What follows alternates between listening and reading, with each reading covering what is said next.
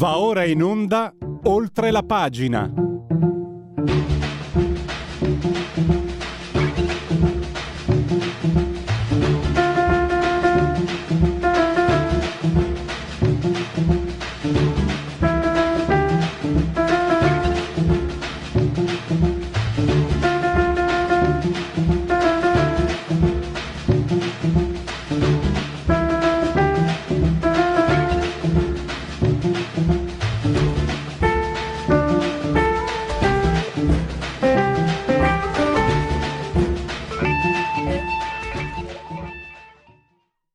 La linea va subito a Pierluigi Pellegrin.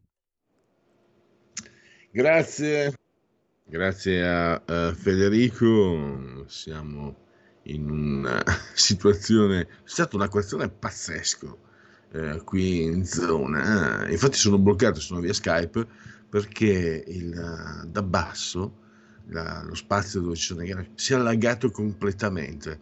Non riesco a uscire, sono prigioniero, non riesco a uscire né in bicicletta né a far prendere l'auto per portarmi neanche a piedi perché non ho gli stivali. chi se ne importa?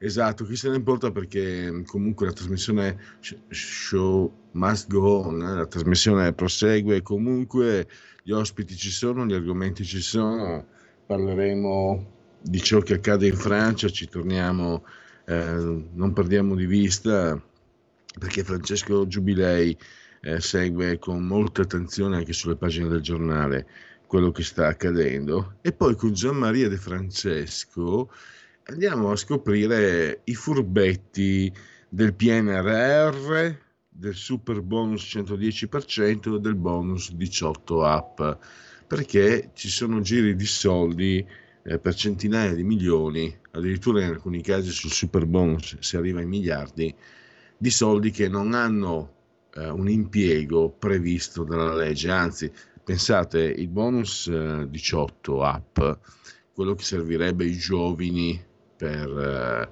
eh, acquistare libri, biglietti per il teatro, eccetera, si è scoperto che in tante situazioni è stato adoperato per, è stato adoperato per le scommesse Esatto.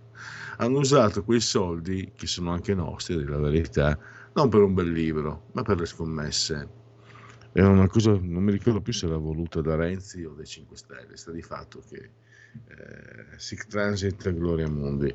Ma adesso invece andiamo a confrontarci con Francesco Giubilei del Comitato Scientifico per il Futuro dell'Europa, presidente anche di Fondazione Tattarella, che ogni giorno leggiamo sul giornale, lui anche in, questi, in queste giornate ha anche intervistato personalità francesi come Alain de Benoit, per esempio, non solo, per fare il punto della situazione, di ciò che sta succedendo oltre Alpe, lo sapete, la Francia a me sta molto cara, ma questo non importa, il fatto è che noi comunque li chiamiamo cugini, eh, perché? Perché poi alla fine quello che può succedere da loro, eh, quello che succede da loro può succedere da noi e quindi vogliamo anche capire cosa sta accadendo. Credo che Francesco Giubilei sia in collegamento e se, se mi sente lo saluto e lo ringrazio.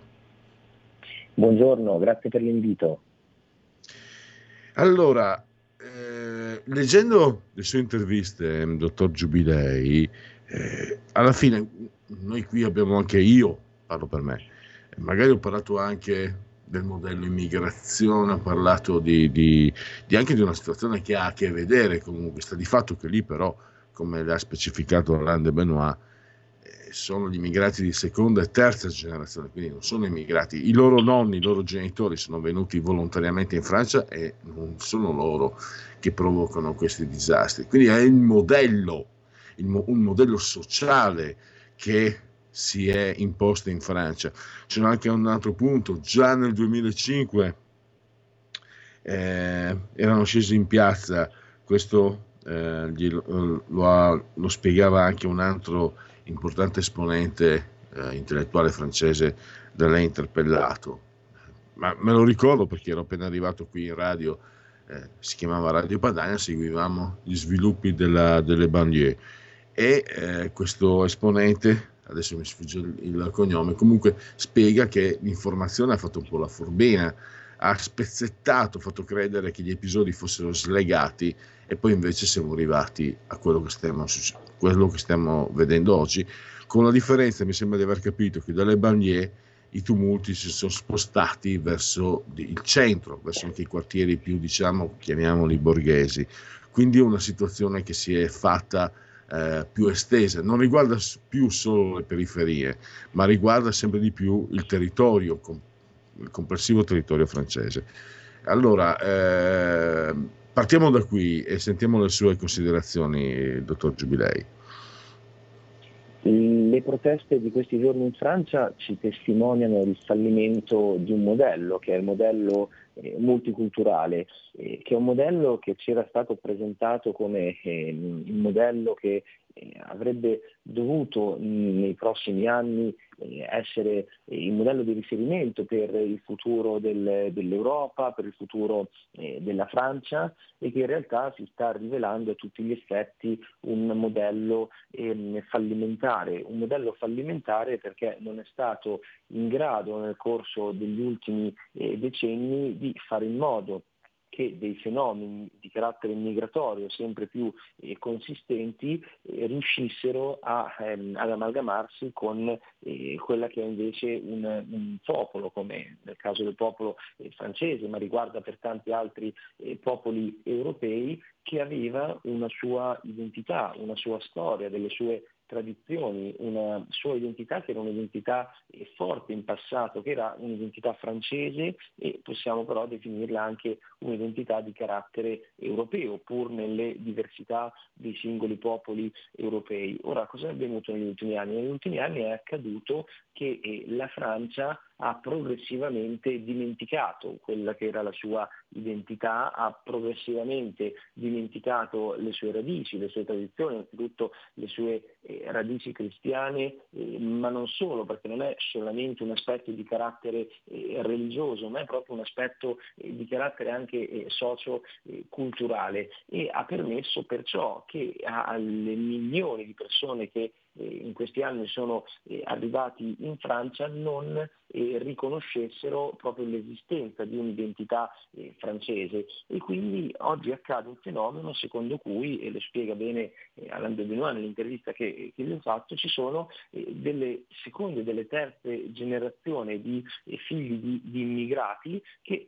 formalmente sulla carta sono cittadini francesi e che però non si riconoscono nello Stato francese, non si riconoscono riconoscono nel, eh, nell'identità francese, loro stessi non si definiscono francesi. Al tempo stesso però questi giovani, questi giovanissimi, tant'è che l'età media degli arresti di queste settimane è di eh, 17 anni, quindi estremamente bassa, questi, questi giovani eh, però non sono neanche dei eh, cittadini africani, non sono eh, perciò dei eh, malesi, non sono perciò dei eh, senegalesi, non sono perciò degli algerini, perché non sono nati in questi paesi africani, però vedono nel nell'identità dei loro nonni, nell'identità talvolta dei loro eh, genitori e quindi nel, nella loro origine eh, familiare legata per l'appunto a questi paesi africani, un qualcosa a cui eh, guardare con, con, maggior interesse perché riconoscono il fatto che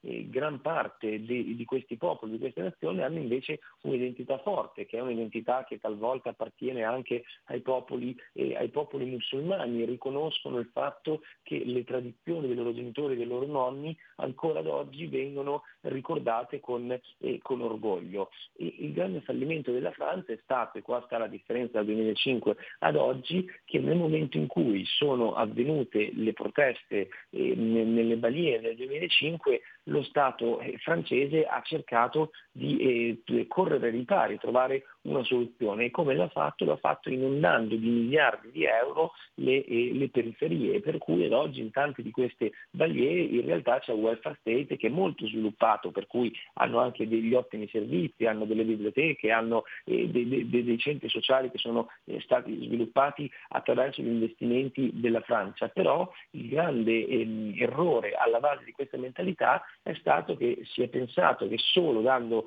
risorse a questi quartieri si potesse risolvere la situazione, ma se la situazione non si risolve in un modo più profondo, che è per l'appunto culturale e, e quindi sottolineando il fatto che se si è in Francia, se si è in Europa, si deve eh, aderire a un sistema di valori, si deve eh, aderire a, un, a, un'identità, a una storia, a una tradizione che invece queste persone non riconoscono, eh, poi il risultato è che crescono dei giovani che sono a tutti gli effetti sradicati e generano delle proteste che questa volta sono state molto più gravi rispetto al 2005 perché non hanno interessato solo le balie, hanno interessato anche i cosiddetti quartieri eh, borghesi, facendo aprire gli occhi poi a anche a gran parte eh, di, di, di, una fascia della popolazione che potremmo definire radical chic che per tanti anni ha negato eh, questi problemi, hanno interessato tante città di provincia, hanno interessato anche dei territori che nel 2005 non erano stati eh, interessati da queste, da queste proteste. Ed è un campanello d'allarme, l'ennesimo, che ci fa guardare al futuro dell'Europa al futuro della Francia in modo abbastanza fosco. Ecco, mm, lei ha intervistato appunto il nome che non ricordavo, sono andato a ritrovarlo, chiedo scusa, Mattia Boccotè, che è chiaro, eh, colpa ovviamente di chi ha dominato il pensiero francese, la sinistra, e indica anche una, un provvedimento specifico, cioè eh, cambiare i numeri dell'immigrazione fondama- in modo fondamentale nei numeri. Però mi chiedo anche eh, se può bastare, perché quello che vediamo è frutto di un lavorio, lo dice lo stesso Boccotè, dell'intelligenza eh, di sinistra, diciamolo pure. A me viene in mente, perché me ne sono occupato personalmente, ho avuto il piacere e la fortuna di occuparmene da vicino, i, i testi di Pin Fortuyn, il, il politico olandese ucciso da, da, da estremisti di sinistra nel 2001 peraltro, tanto per essere chiari scriveva, parlava del relativismo culturale già 30 anni fa che stava eh, guastando il, il, tessuto sociale del suo paese, l'Olanda, e abbiamo visto che questo è successo anche in altri paesi.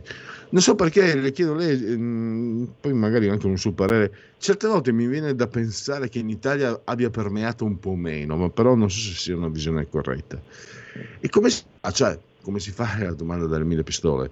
Eh, è un problema da prendere per mano, un problema fondamentale, perché quando dopo Charlie Hebdo vedo scendere in piazza le autorità istituzionali con gli imam, non ho niente contro l'Islam, ma loro sono i sacerdoti di quella religione che ha provocato quel massacro incredibile, come a Nizza.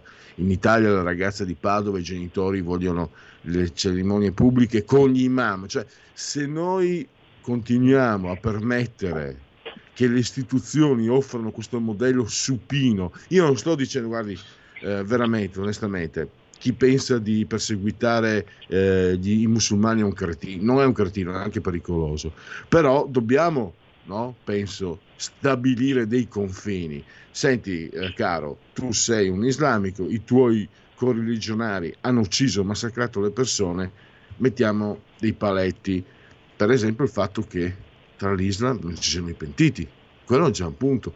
Eh, non si chiede di dissociarsi. Se io e lei, eh, dottor Giubilei, più o meno siamo, diciamo, in un alveo politico di un certo tipo, se ci fosse qualcuno del nostro alveo politico che commettesse una, un crimine, beh, lei è una figura di rilievo, io molto meno, ma ci chiederebbero di dissociarci. Dovete dissociarvi non chiedono agli islamici di dissociarsi da quello che, da quello che hanno fatto i loro eh, compagni estremisti.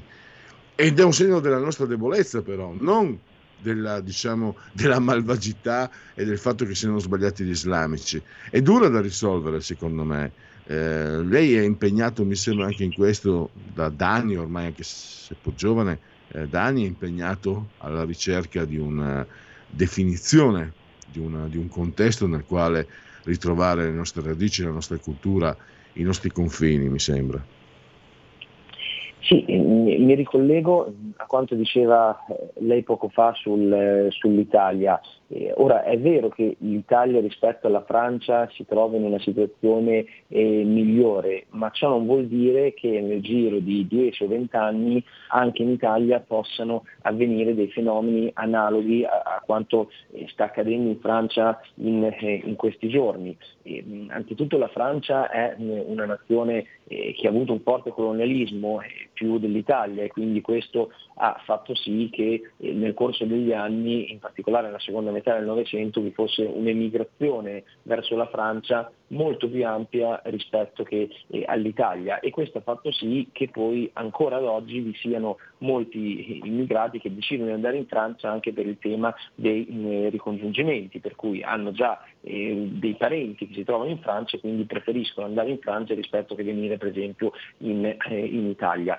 E poi c'è un problema però legato alla legge francese. La legge francese permette uno iussoli che è uno Iussoli molto eh, più consistente rispetto a, alle leggi sulla cittadinanza che esistono in, in Italia, c'è il tema della doppia cittadinanza, per cui molti immigrati eh, africani mantengono la doppia cittadinanza, ma in particolare con lo Iussoli questo ha fatto sì che la legge sulla cittadinanza francese eh, avesse permesso nel corso degli anni a tanti ehm, immigrati di, di, di, andare in Francia e ottenere poi la cittadinanza francese, tant'è che nelle proteste di questi, di questi giorni gran parte di questi giovani e non solo che protestano sono per l'appunto cittadini eh, francesi. C'è inoltre un altro problema che è connesso al fatto, e questo lo spiegava Boccoté nella sua intervista, l'ha spiegato anche Marie Darmagnac, che è un'altra giornalista francese, c'è il problema della, della magistratura francese, per cui eh, molto spesso accade che questi giovani che vengono arrestati per le proteste vengono immediatamente liberati e sostanzialmente sanno poi di non, di non incorrere da un punto di vista eh, giudiziario in, eh, in, grandi, in, grandi, pericoli o in grandi rischi e questo eh, chiaramente ha un'incidenza anche nel fatto che molti di questi delinquenti, perché di questo si tratta, si sentono impuniti rispetto al, ehm, alla legge eh, francese. E poi c'è il tema della secolarizzazione, ovvero il fatto che la Francia, ma questo avviene già da inizio del Novecento è una nazione, o perlomeno viene già in realtà dalla rivoluzione francese, quindi nel 1789, è una nazione molto più secolarizzata rispetto eh, all'Italia. Il concetto di laicità in Francia è un concetto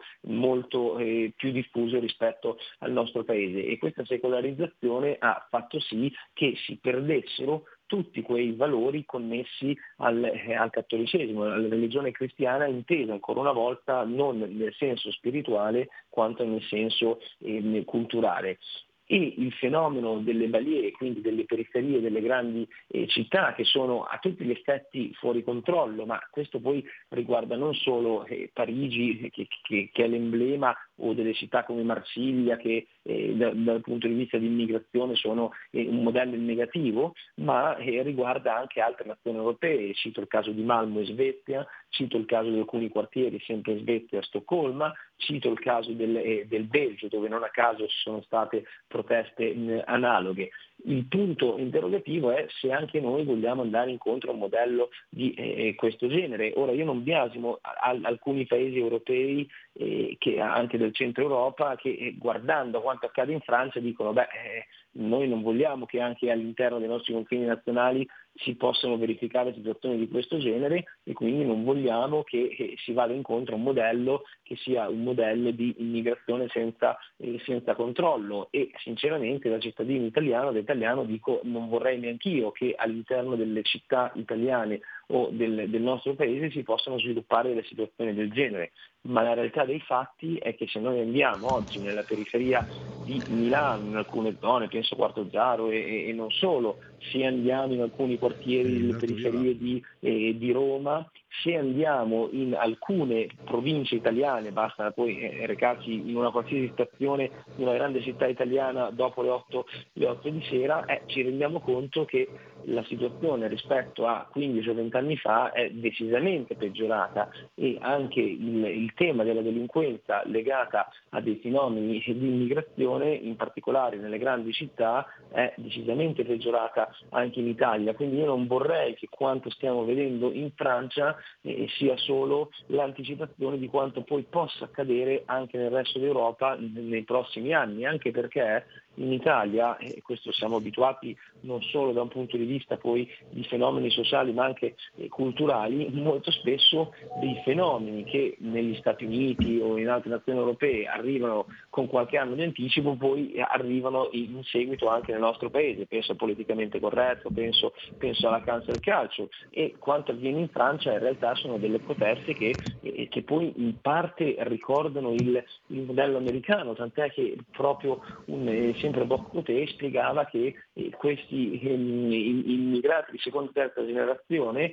guardano al contesto del, eh, delle periferie americane eh, dove si sono sviluppati fenomeni come, come il rapper e non solo, lo guardano come un modello da esportare e quelli sono dei modelli che molto spesso si basano su eh, una, una, forte, una forte violenza che è arrivata in Francia, è arrivata in Belgio, è arrivata in Svezia e in prospettiva se non capiamo che eh, dobbiamo cercare di porre un argine a questa situazione può arrivare anche in Italia. E siamo eh, alle conclusioni, dottor Giulei. Eh, mi interessava questo, le accuse che arrivano da costoro che sostengono questa situazione sono l'antropocentrismo di noi europei. Come metodo di misura vediamo noi bianchi, in un certo senso. Eh, come rispondere a questo tipo di osservazione? Ma io non, non credo che sia eh, una visione di carattere eh, etnocentrica, ovvero il fatto che eh, noi ehm, europei ci riteniamo superiori um, ad altri popoli, anzi al contrario eh, ritengo il fatto che eh, noi europei eh, stiamo vivendo una forte crisi di, di identità che eh, si, viene resa nota a, a 360 gradi in vari ambiti, quindi dal tema della famiglia, dal tema della natalità, dal tema del, della cancel culture e del politicamente corretto, dal, eh, dal tema eh, anche militare, quindi di un posizionamento, di, di un ruolo forte dell'Europa nello scacchiere geopolitico eh, globale e soprattutto si vede sui temi eh, migratori, quindi il problema semmai è al contrario, cioè è il fatto che eh, molte eh, persone che arrivano nelle nazioni europee eh, si sentono in diritto e sentono di poter eh, compiere determinati comportamenti perché sono eh, all'interno di una società che è una società sempre più debole. E perché siamo una società sempre più debole? Perché siamo una società che ha smarrito la propria identità se non guardiamo ai popoli forti sono, e alle nazioni forti, sono delle nazioni, poi uno può essere più o meno d'accordo, e le abbiamo criticate in tante occasioni, però sono delle nazioni che si basano su una forte identità, penso alla Cina, penso alla Turchia, penso a, ad, altre, ad, altre, nazioni a livello globale. E oggi l'Occidente vive evidentemente una crisi eh, della propria identità, e non sappiamo più che cosa siamo, cerchiamo dei nuovi modelli che sono dei modelli molto spesso eh, fallaci, dei modelli che eh, in realtà hanno un, eh, una prospettiva negativa e non, e non, positiva, quindi sono basati su degli, anti, su degli antivalori e, e nel momento in cui persone che provengono da delle, delle civiltà eh, o provengono da delle tradizioni religiose come quella musulmana che hanno invece una forte identità, eh, dovendosi rapportare a eh, un contesto come quello europeo in, in cui anche gli stati non riescono molto spesso, lo si sta vedendo in Francia, a far rispettare la legge eh, agiscono quindi eh, molto spesso in modo eh, anche ehm, arrogante o agiscono eh, con delle modalità che sono delle modalità come quelle che stiamo vedendo nelle proteste di questi giorni delinquenziali perché, eh, e ritorniamo al discorso che facevamo eh, poco fa, perché si trovano in un contesto in cui eh, si sentono impuniti, per cui l'unico modo per risolvere questa situazione è riscoprire la nostra identità e far rispettare le regole all'interno dei nostri confini nazionali, all'interno delle nostre nazioni. La ringrazio, allora siamo arrivati al termine, io ringrazio Francesco Giubilei del Comitato Scientifico per il Futuro dell'Europa e anche presidente della Fondazione Tattarella, editore saggista. Grazie da, e lo possiamo leggere sempre sul giornale. Grazie, a risentirci a presto mm, e a risentirci. Grazie, grazie a voi, a presto. Allora, eh, Mm, Federico, scusa, solo un'osservazione. Permettimi, mi è venuto un flash. Eh, se mi sentite, un'osservazione personale. La risposta europea occidentale verrebbe addirittura da un gruppo di sinistra con meglio le storie tese, perché a quelli che continuano a dirti, ad accusarti per la visione antropocentrica, dopo tutto quello che viene comunque fatto per l'integrazione, fatto salvo naturalmente il fatto che eh, il, il, punto che ci siano tanti cretini, razzisti, eccetera, quello lo sappiamo, ma dopo tutto quello che viene fatto, avrebbe voglia di citare Elio le storie tese e dire a costoro che ci accusano di antropocentrismo. E cosa volete ancora? Che ci mettiamo una scopa in culo e vi ramazziamo la stanza? Vabbè, ho detto la mia. Pausa. Time out. La tua radio è ascoltabile anche con la televisione in digitale. Sul telecomando della televisione digitale o del tuo ricevitore digitale puoi scegliere se vedere la TV o ascoltare la radio. Risintonizza i canali radio e troverai anche Radio Libertà, canale 252.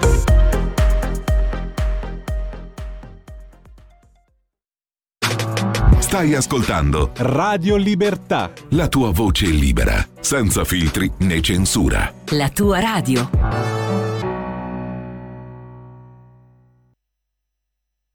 Just a touch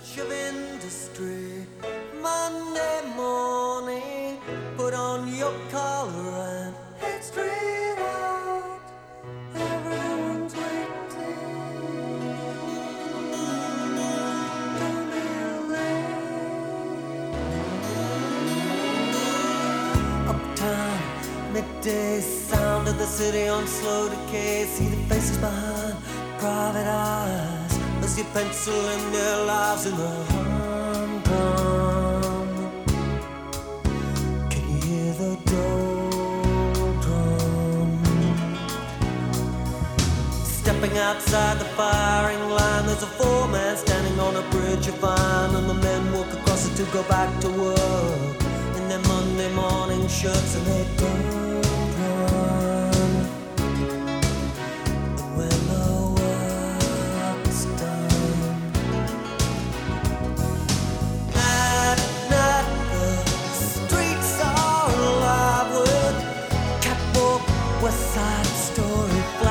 flashback parade in this quick fire cut war. Men with ambition.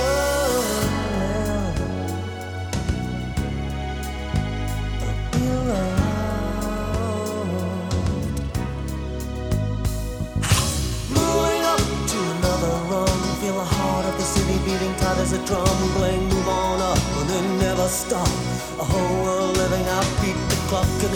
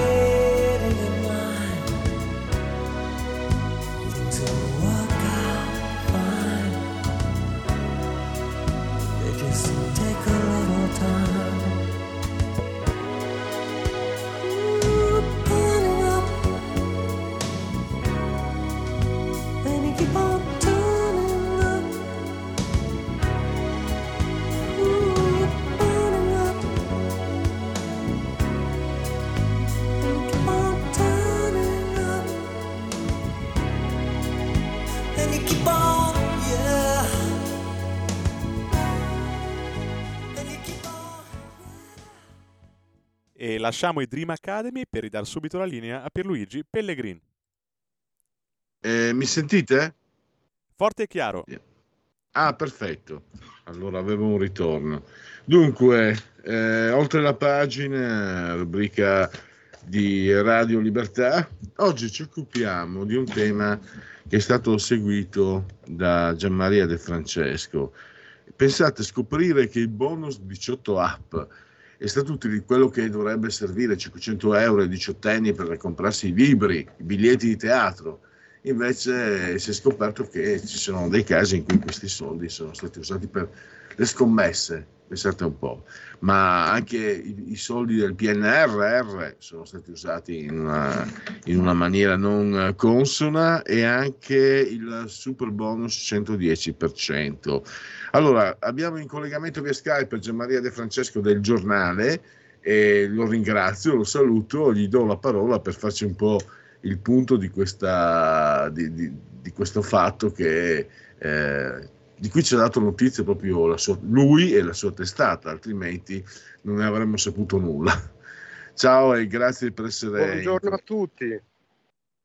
Ecco, allora eh, è, è, una cosa piuttosto anche eh, pesante, anche perché ci sono cifre importanti e, e, e sinceramente sono, sono, anche situazioni scandalose, Gianmaria. Cosa possiamo dire?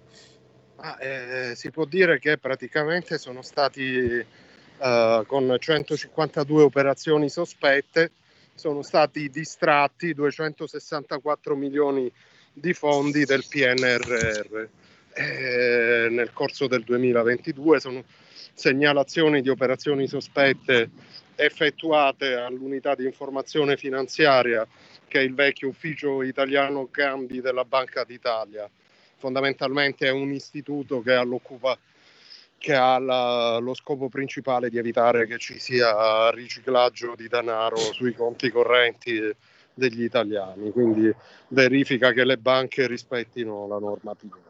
E quindi succede che questi soldi presi per essere investiti in Italia per realizzare opere pubbliche oppure in alcuni casi si tratta di bonus sempre riferiti agli investimenti di imprese, in alcuni casi sono stati ricevuti e mandati all'estero, quindi vuol dire che non è stato fatto nulla qui in Italia.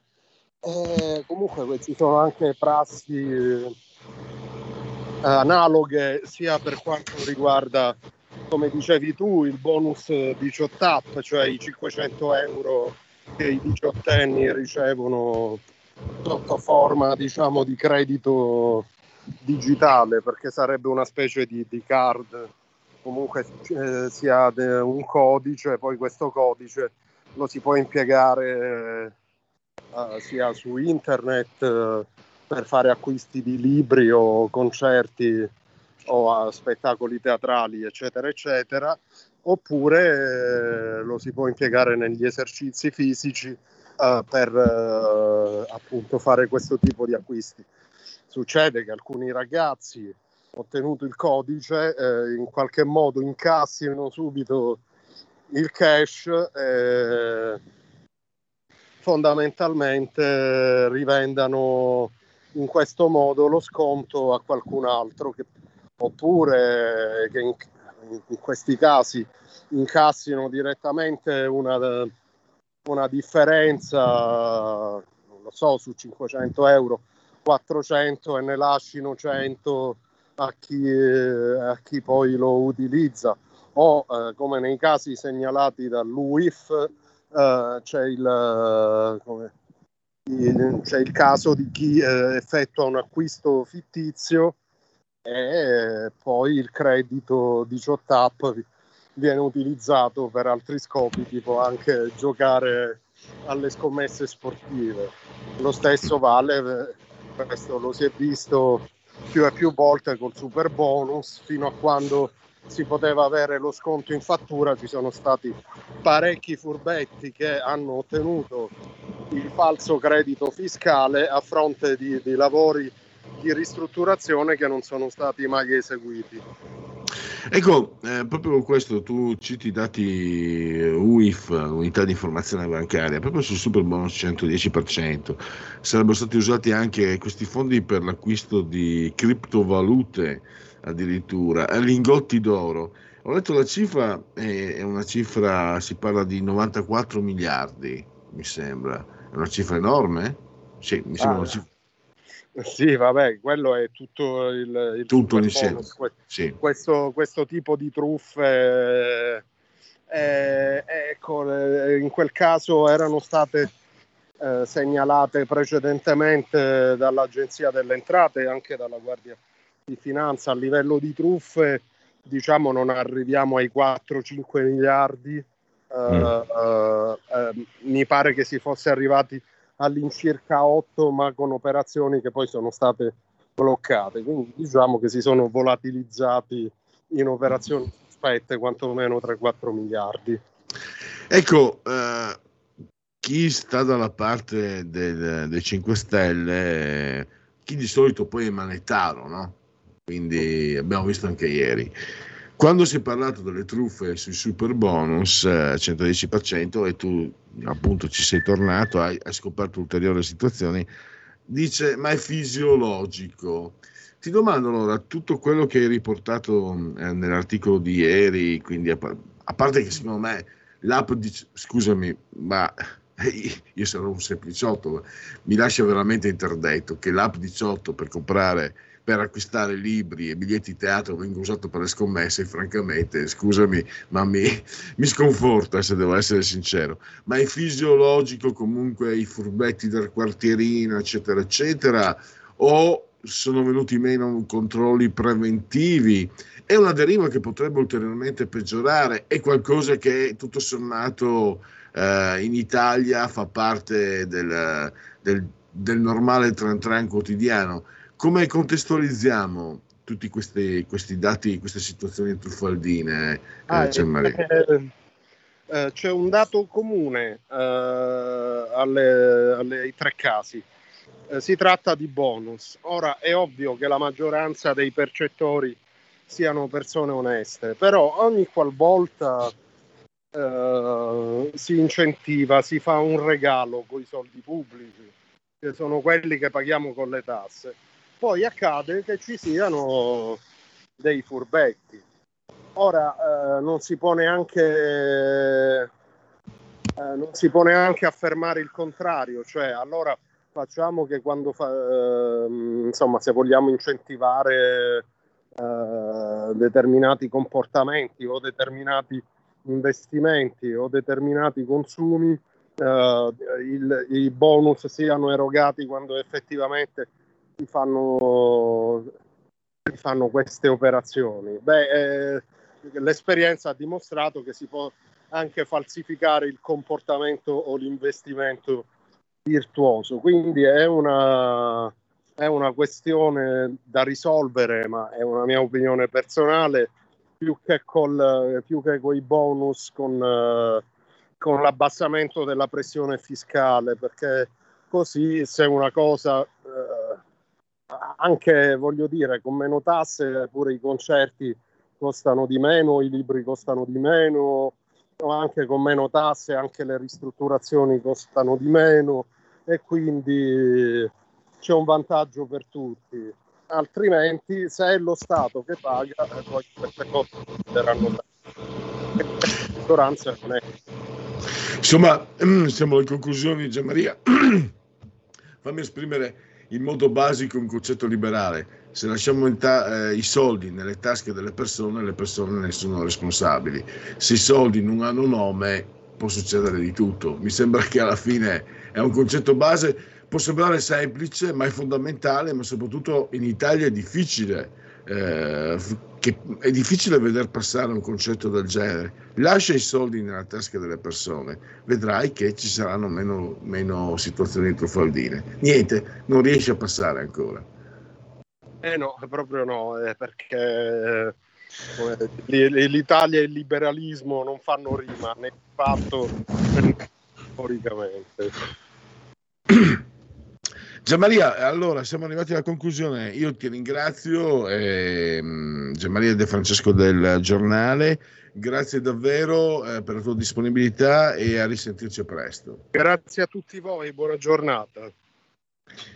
Bene, allora noi proseguiamo. Adesso vediamo. Allora, eh, dovrei aver tolto la condivisione, eh, quindi dovreste vedere il mio faccione tra poco allora eccomi vediamo un po' sì ci sono dovrei esserci io vediamo un po' se, se, se le cose stanno in questa maniera eh, perché altrimenti mi tocca eccoci qua perfetto. Allora abbiamo ancora qualche minuto quindi adesso vado a leggervi un uh, dato Istat e poi avremo modo con agio di procedere ai convenevoli formulaici e anche a tutto quello, anche a Segui la Lega perché eh, me lo ricorda il dottor Federico Borsari. Contro conto, conto trimestrale delle amministrazioni pubbliche reddito e risparmio delle eh, famiglie, adesso lo mettiamo in condivisione con, eh, con le vostre auguste persone. Allora, vediamo. Eccoci qua. Perfetto. Il conto delle amministrazioni pubbliche e le stime relative alle famiglie e alle società presentati in questo comunicato stampa sono parte dei conti trimestrali dei settori istituzionali. Nel primo trimestre 2023 l'indebitamento netto delle AP, amministrazione pubblica, appunto, in rapporto al PIL è stato pari al meno 12,1%, meno 11,3% nello stesso trimestre del 2022. Il saldo primario, indebitamento al netto degli interessi passivi, è risultato negativo con un'incidenza sul PIL del meno 8,8%, meno 7,6% nel primo trimestre del 2022. Il saldo corrente delle AP è stato anch'esso negativo con un'incidenza sul PIL del meno 6,6, meno 6 tondo, meno 5,9 nel primo trimestre del 2022. La pressione, pressione, fiscale è stata pari al 37%, riduzione di 0,9 punti percentuali rispetto allo stesso periodo dell'anno precedente. Questo era un dato uh, delle API. Adesso uh, andiamo invece sempre con uh, la condivisione a, a, vediamo, scusami, ecco qua, perfetto, via condivisione e andiamo a, a leggervi, a seguire, anzi a spiegarvi il Segui la Lega. Segui la Lega è una trasmissione realizzata in convenzione con La Lega per Salvini Premier. Segui la Lega prima che la Lega segua te alla Marciana o seguisca te alla Pellegrina e anche alla Sintassi e molto, molte cose si possono fare su questo sito, qui vi ricorda, ci ricorda anche questo sito la raccolta firme per rendere eh, bo- eh, l'utero in affitto che odio, eh, scusate lo sfogo, che odio, gestazione per altri, no, utero in affitto, basta usare le parole, xenofobo l'hanno usato, vuol, è, è, usato in modo sbagliato e, e, strumentale soprattutto, erroneo per colpire chi non la pensa come loro. Adesso vorrebbero gestazione per altri, no? infatti hanno anche l'acronimo eh, G, GP, GPA, no, utero in affitto, utero in affitto, utero in affitto, perché se ci mettiamo di gusto buono certe cose non passano.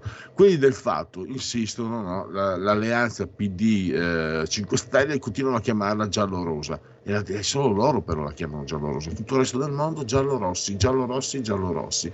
Quindi scusate questo sfogo, lasciate che me lo permettete. Utero in affitto si chiama, basta, è quello che, è quello che fondamentalmente accade, eh, non si può edulcorare, che poi, che poi francamente sia una cosa che alla fine personalmente non so neanche io quanto mi coinvolga, perché è una cosa fatta per ricchi. quindi io non sono ricco, non appartengo alla stirpe dei ricchi, non, non sono mai stato ricco, quindi è una, una, cosa per i castri, quindi francamente è anche una cosa che mi coinvolge fino a un certo punto, coinvolge chi è pieno di soldi. Eh, e quindi, vabbè, però sta di fatto che è una cosa sbagliata e la Lega vi ricorda che potete firmare per rendere l'utero in affitto reato universale. Poi domenica 17 settembre alle ore 10 Pontida insieme a Pontida c'è il derby Inter Milan anche è fissato il 17 può darsi lo anticipino a sabato visto che c'è Pontida domenica. Poi potete iscrivervi da questo sito è molto facile molto semplice. Eh, lo potete fare eh, versando 10 euro si può fare anche tramite PayPal per PayPal senza nemmeno vi sia la necessità che siate iscritti a PayPal per PayPal quindi il eh, codice fiscale, gli altri, numeri, gli altri, dati richiesti e alla fine vi verrà recapitata una maggiore per via postale, ma se ci sono di mezzo poste italiane sono raccomandati ampi e, e sentiti e accalorati gesti apotropaici alle femminucce, ai maschietti e anche a tutti gli altri la tessera Lega Salvini Premier. Il gesto, l'atto di autodeterminazione, i soldi che lo Stato, i soldi che sono nostri, ma lo Stato vorrebbe usarli come vuole lui, noi abbiamo perlomeno la possibilità di dirgli no, usali come, come ti dico io. In questo caso il suggerimento è politico, usali per la Lega, il 2 per 1000 nella tua dichiarazione dei redditi, scelta libera che non ti costa nulla, nella tua dichiarazione dei redditi scrivi D43, D di Domodossola, 4 il brutto voto, i cavalieri dell'Apocalisse, le quattro stagioni, gli eroi della Marvel, quello che volete, 3 sempre comunque il numero perfetto. E alla fine andiamo a vedere eh, i, i, quello, che, quello che fanno i protagonisti della Lega, gli esponenti politici, il sottosegretario al lavoro, questo pomeriggio alle 17.15, Economia Sky TG24, Claudio Durigon. Sempre questo pomeriggio alle ore 19 TG4, Rete 4, con quella che è stata per anni una voce storica della FU Radio Padania, vale a dire il presidente dei senatori leghisti Palazzo Madama, Massimiliano Romeo.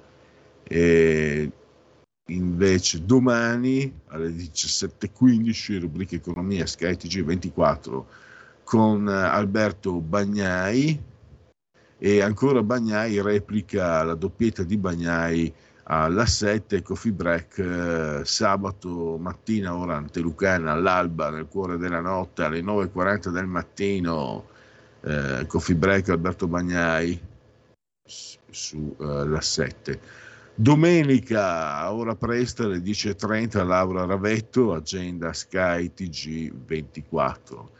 E sempre domenica, controcorrente Rete 4 con l'europarlamentare Silvia Sardone alle ore 20.30. E per Segui la Lega, Sassufi.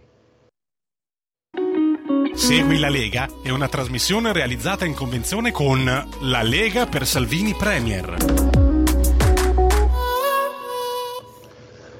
Credo ci sia tempo per la sigla dei genetriaci ricorrenze e commemorazioni. La verità è che sono cattivo, ma questo cambierà. Io cambierò. È l'ultima volta che faccio cose come questa. Metto la testa a posto, vado avanti, rigo dritto, scelgo la vita. Già adesso non vedo l'ora.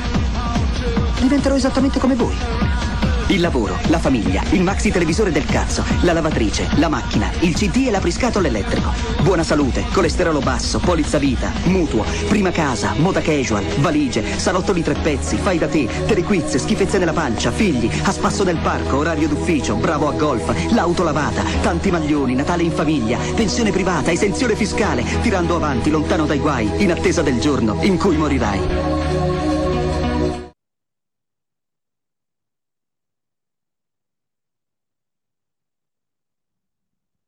La linea torna a Pierluigi Pellegrini. E Pier, non, non ti sentiamo. Certo che non mi sentite, avevo schiacciato il pulsante sbagliato.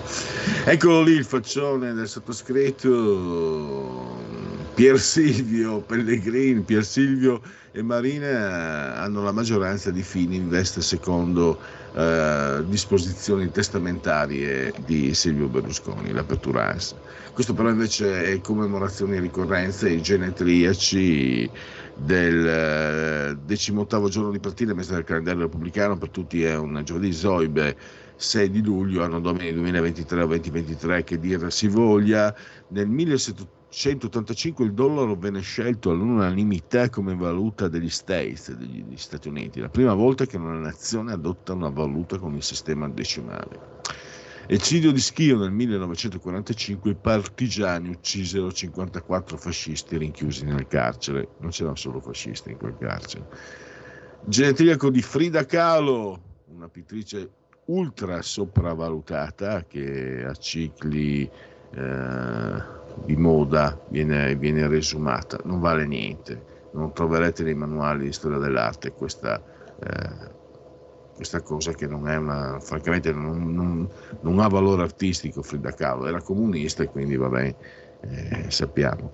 Annibale Frossi, un furlano alla corte dell'Inter eh, negli anni 30, occhialuto, laureato in legge addirittura, poi giornalista, personaggio davvero eh, fuori dal comune. Lo sarebbe ora, figuratevi, un secolo fa. E dopo Annibale Frossi, Bill Holly, eh, un cantante, quello con il riccione, eh, non, è, eh, non è quanto abbiamo, ma quanto ci piace, che fa la felicità. Psycho, Janet Leigh, eh, che fu moglie di Tony Curtis eh, ed è stata mamma di Jamie Lee Curtis. Tony Curtis e Jonas Leigh hanno avuto nomination zero Oscar. La figlia Jamie Lee Curtis, una poltrona per due, ce la ricordiamo tutti, ma anche un pesce di nome Vanda, ha avuto una nomination, ma anche un Oscar. Antonella De Pascale, Antonella Lualdi, molto famosa anche in Francia, il commissario Cordier, George W. Bush, ho abbandonato i principi del libero mercato per salvare il sistema del libero mercato, un figlio d'arte o nel cognome del padre. Antonio Pezzi, in arte Toquinho, la bossa nova, di origine bolis- molisano, brasiliano però. Invece i suoi genitori venivano da Gioia del Colle e Sylvester Stallone. Clinton ha dimostrato al mondo come un paese sopravvive quattro anni senza un presidente. Termination zero Oscar. John Byrne, fumettista, eh, inventore degli X-Men, di Wolverine. Eva Green, la meravigliosa Eva Green, figlia l'altro di Marlene Jobert, figlia d'arte davvero. E infine, proprio lui, Luigi Di Maio. Ah, chiudiamo, si fa per dire in bellezza. Ricordatevi, ricordandovi che siete simultanei con Radio Libertà eh, quando sono scoccate alle 11.30 insieme al grande, gigantesco dottor Federico Borselli, assiso suo autore di comando di regia tecnica, entrambi siamo sospesi a 123 metri sopra il livello del mare, temperatura 23 gradi centigradi sopra lo zero e, e la temperatura eh, interna, esternamente ve la dico dopo, prima devo assolutamente abbracciare forte, forte, forte, forte, forte la signora Carmela, la signora Coltiglia e la signora Angela che ci seguono, ma ci seguiscono pure.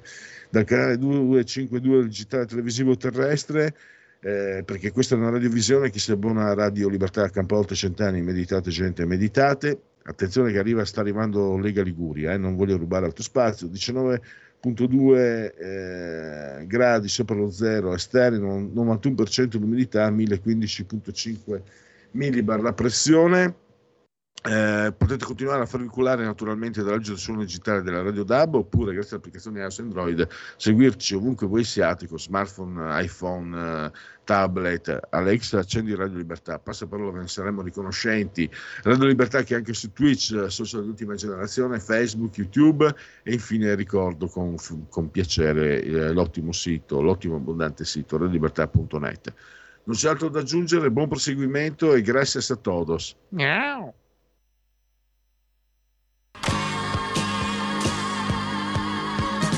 Davide Volpin un'ora in diretta nel passato per non dimenticare i grandi artisti e la loro grande musica ogni sabato dalle 17 alle 18 spazio pomeriggio su Radio Libertà.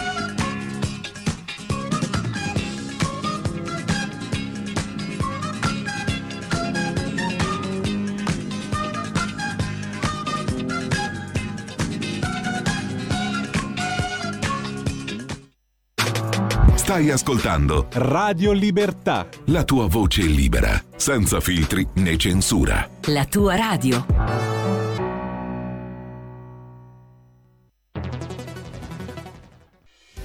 Quotidiano di Sicilia, il quotidiano d'Italia, l'informazione che ribalta i luoghi comuni, una vera visione dei fatti, l'Italia vista da sud. Ogni siciliano che vive in Italia e nel mondo è una risorsa, è protagonista della crescita della nostra nazione. Dai forza alla crescita della nostra isola, abbonandoti al QDS digitale più archivio a soli 99 euro annui. Quotidiano di Sicilia, il quotidiano d'Italia, una scelta di valore.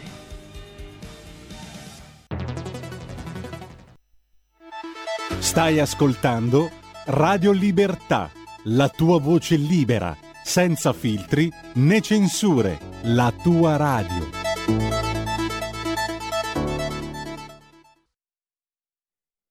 Inizia Lega Liguria, diamo subito la linea a Fabrizio Graffione.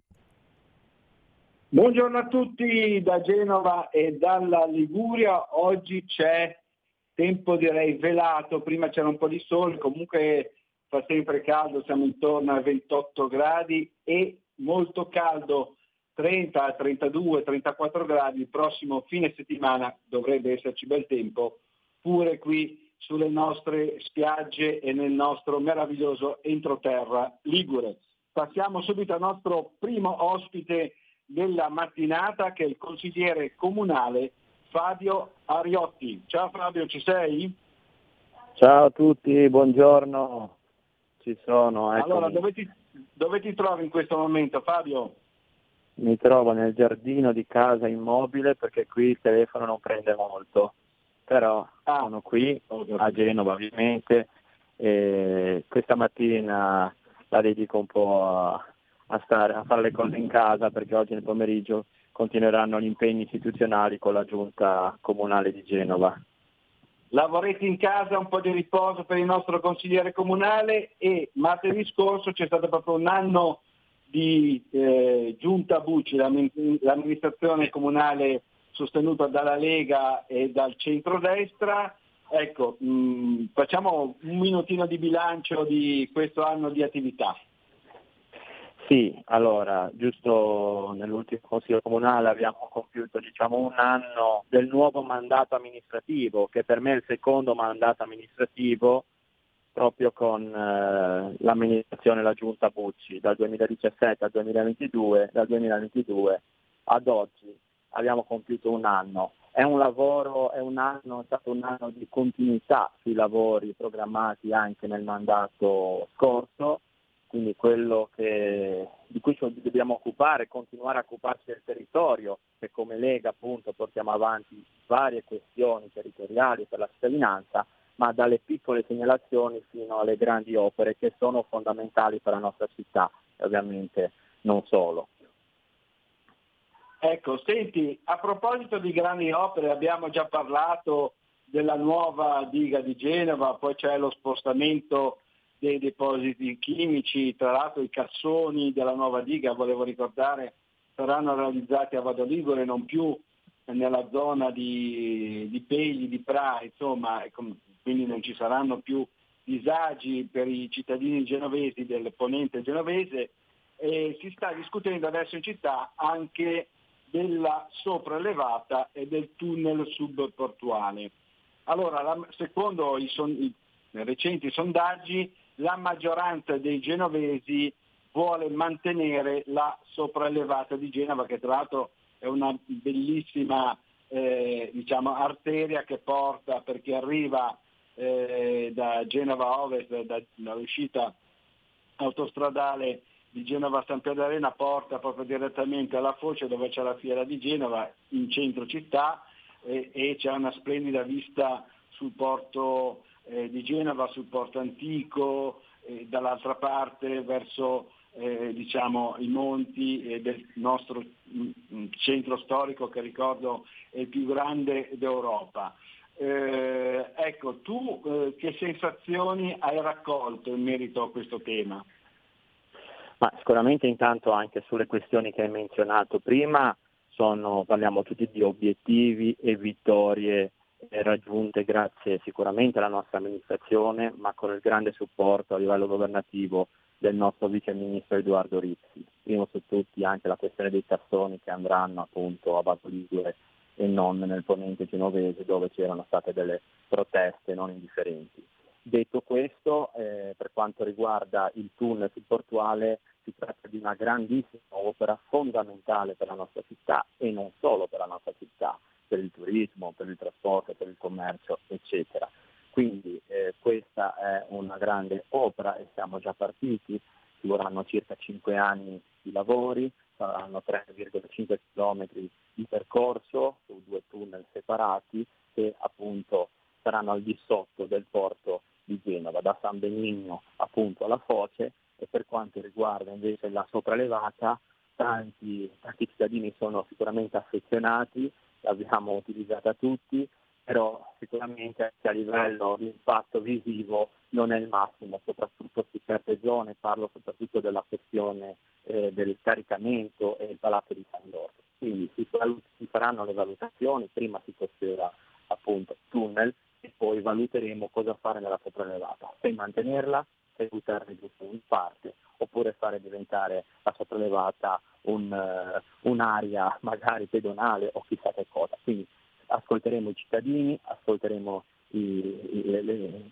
quello che ci verrà suggerito, ovviamente i tecnici e la politica ovviamente porterà avanti le proprie questioni, ma si condividerà il tutto e si farà sicuramente la scelta migliore per la nostra città.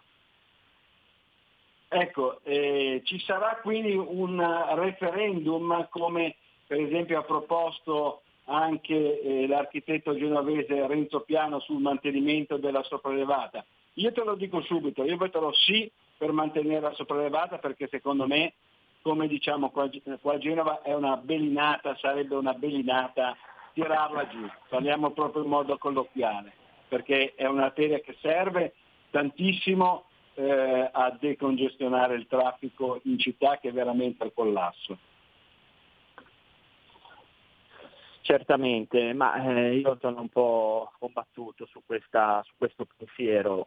Sicuramente anch'io manterrei la, la sopraelevata, però quando vado sotto Palazzo San Giorgio, che, che veramente consiglio a tutti di andarlo a visitare, lo possiamo vedere solo da, non troppo da lontano per ammirare una tutta la sua bellezza, proprio perché da di fronte abbiamo la sopraelevata. Quindi vediamo cosa si riuscirà a fare in merito anche a questo, perché anche Genova e soprattutto quella parte di Genova, il porto antico, del centro storico, è forse una delle zone più belle, sicuramente una delle più belle della nostra città.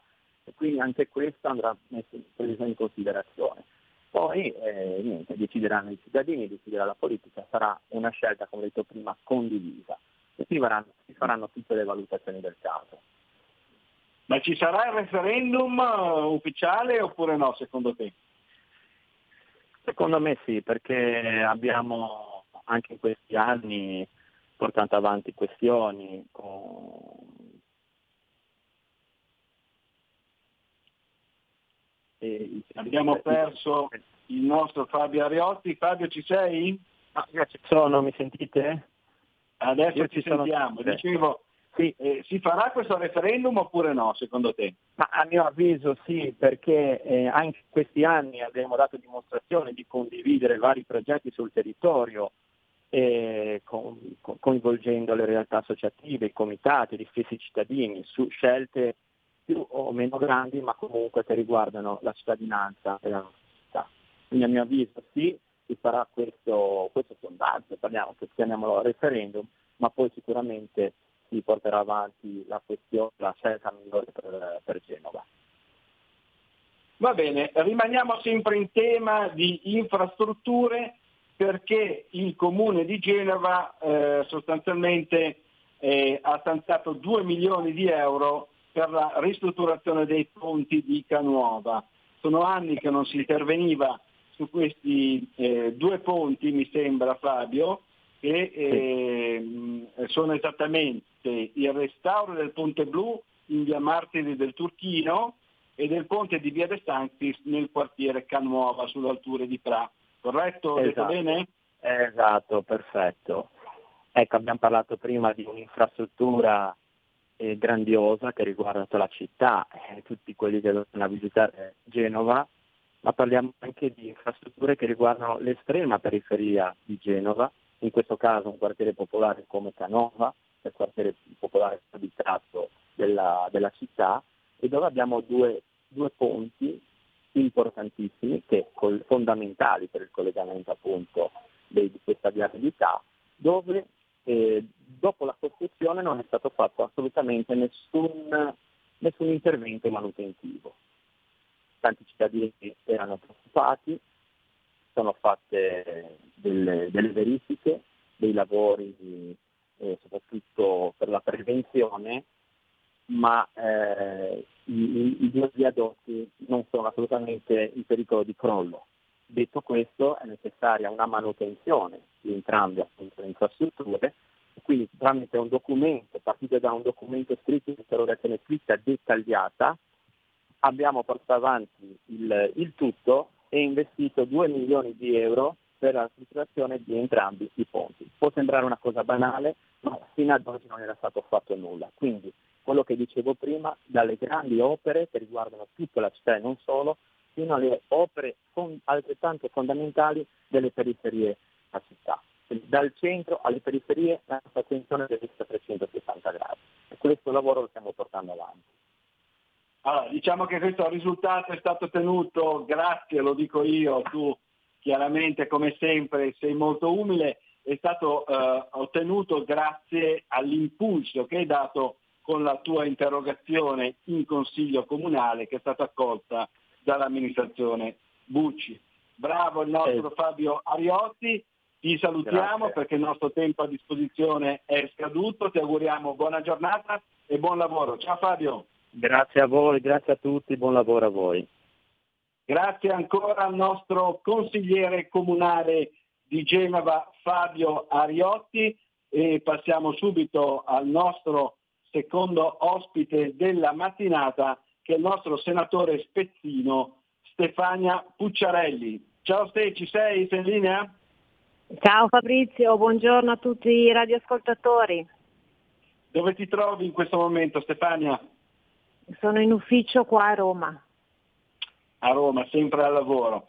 Allora, a Roma io volevo mm, parlare un attimino in generale del discorso giustizia. Insomma, ieri c'è stata in Senato l'audizione e ci sono state le dichiarazioni del ministro Santa, Daniela Santanché e il suo caso, vabbè, poi eh, lo, lo, vedremo, volevo un attimo un commento eh, su questo e sul discorso anche migranti, navi ONG, Matteo Salvini che rischia 15 anni di carcere, eh, insomma queste io le, le definisco eh, ingerenze un po' sul, sul lavoro. Tu come, come, vedi un po' questa situazione in generale?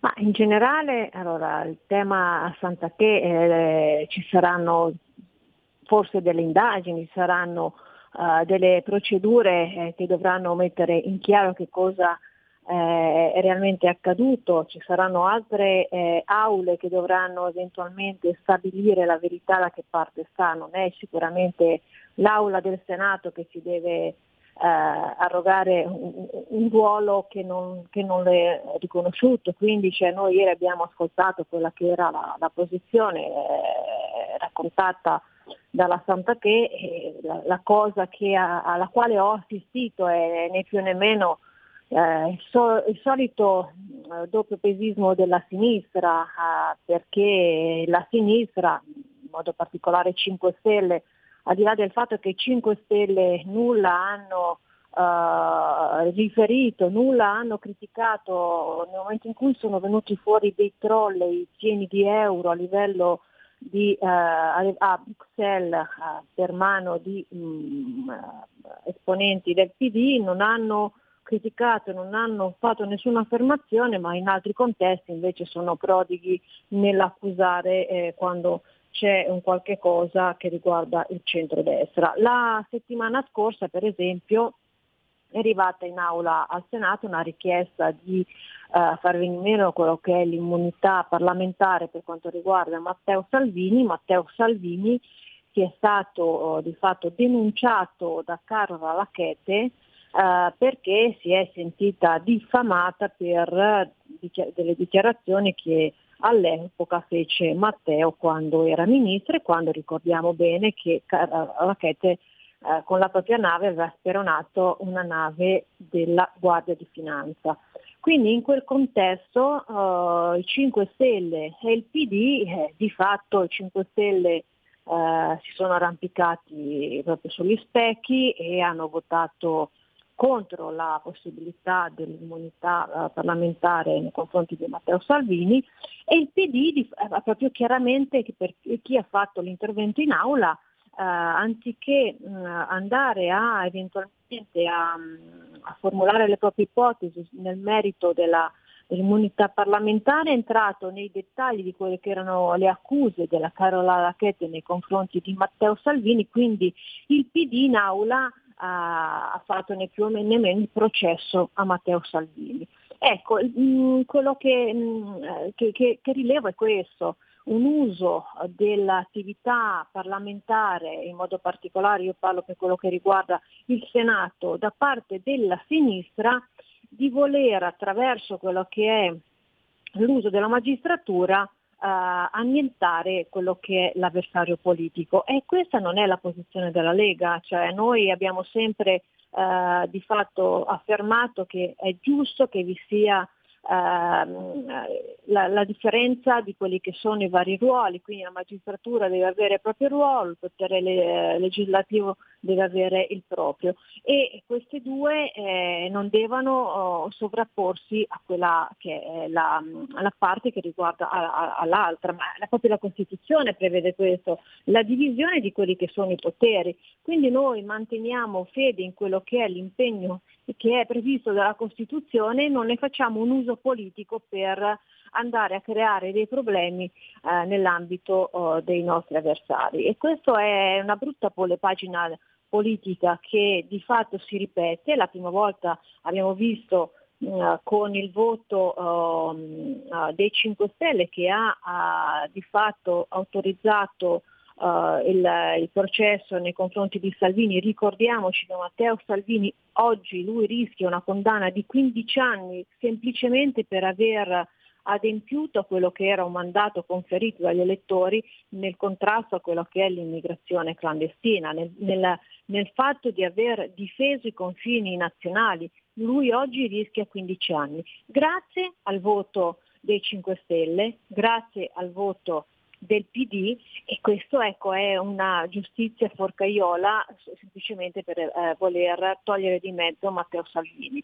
E il fatto che... Tra l'altro, Matteo scusa Salvini... Stefania se ti interrompo, in un processo che insomma altro che mediatico perché addirittura l'attore eh, statunitense Richard Gere ha annunciato che è disponibile a testimoniare in aula, vabbè Matteo Salvini l'ha presa un po' a ridere, ha detto porterò mia mamma se c'è Richard Gere eh, giù a Palermo, insomma voglio dire siamo veramente eh, eh beh, ma Richard Gere verrà in quale veste? Di attore, reciterà una parte, mm, vorremmo capire anche questo, anche perché lui in quale contesto è un testimone di quanto è avvenuto. Sicuramente ci sono dei nuovi testimoni che hanno uh, uh, chiaramente visto delle manovre da parte dell'ONG e, che quindi stanno smontando punto a punto quelle che invece sono delle ricostruzioni uh, fatte e, e, che erano diciamo farlocche per far creare uh, una, una, um, ricostruzione che non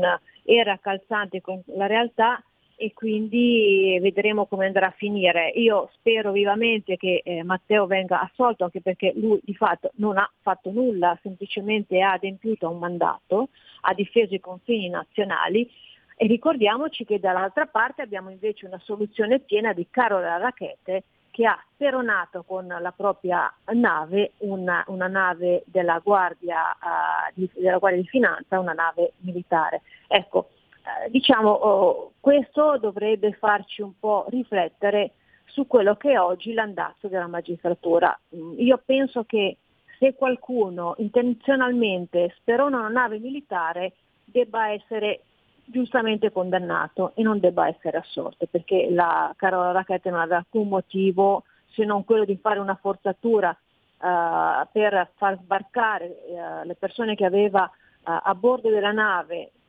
disattendendo quelli che erano degli ordini che erano stati impartiti, ecco, questo secondo me era una, una situazione che doveva essere giustamente condannata. Quindi oggi, ripeto, far addirittura aumentare quello che è il potere di una magistratura che troppo spesso vediamo che ha, delle derive eh, di sinistra, ecco, secondo me è sbagliato. Uh, ripeto, noi dobbiamo mantenere eh, fede a quelli che sono gli impegni della nostra Costituzione, non per nulla viene definita la più bella Costituzione eh, del mondo e quindi cioè, i nostri padri costituenti avevano giustamente diviso quelli che erano i poteri. Uh, con un discorso di equilibrio e, e questo noi dobbiamo continuare a fare.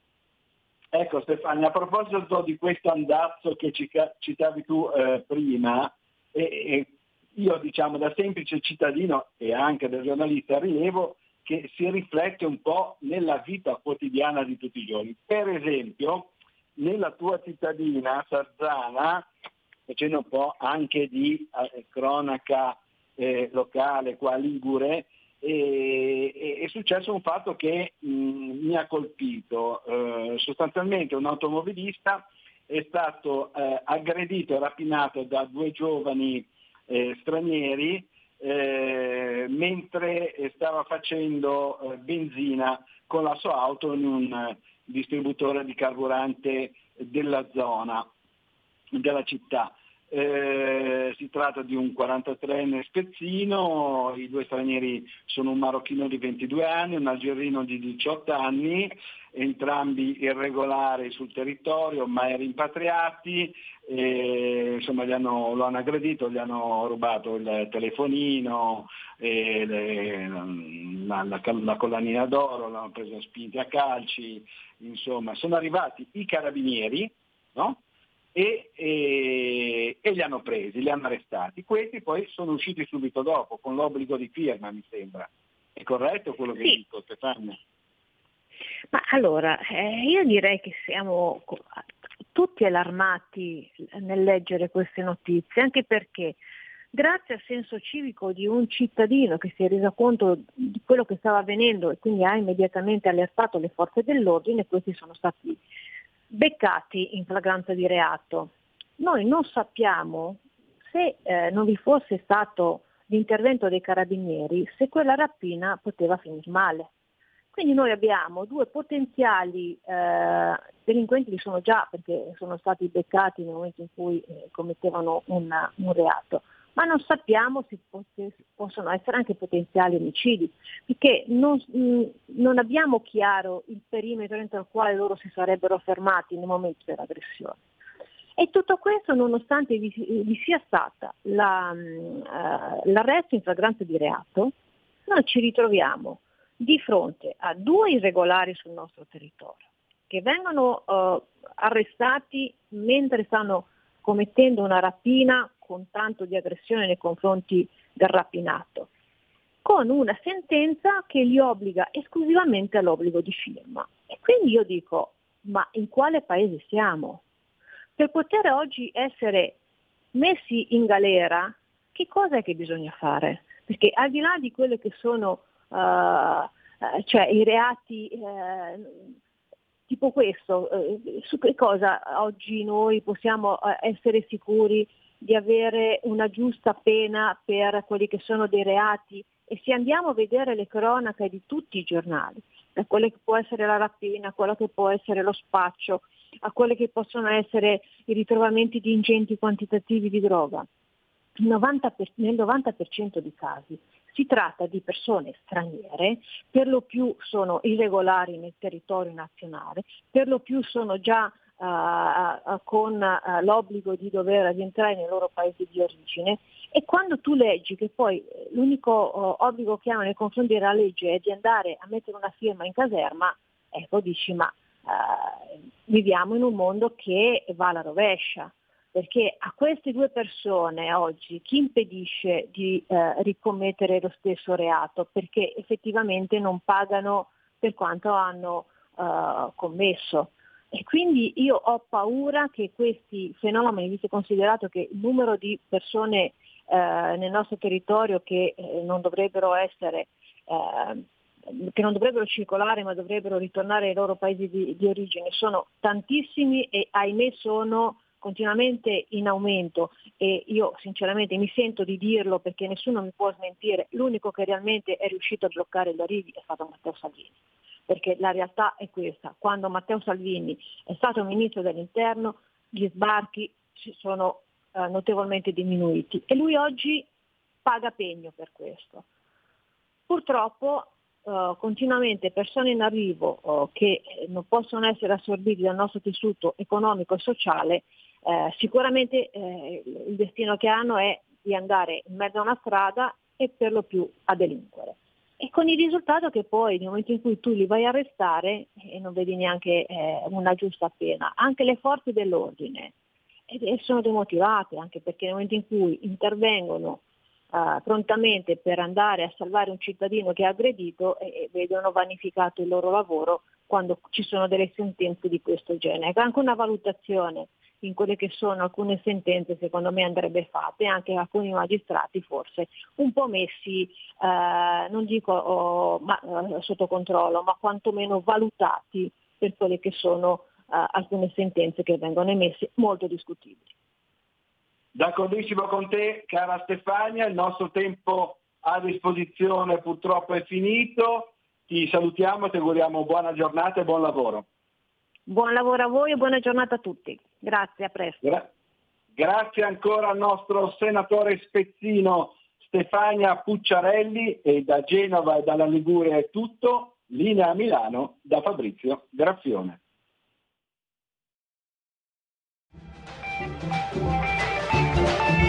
Avete ascoltato oltre la pagina.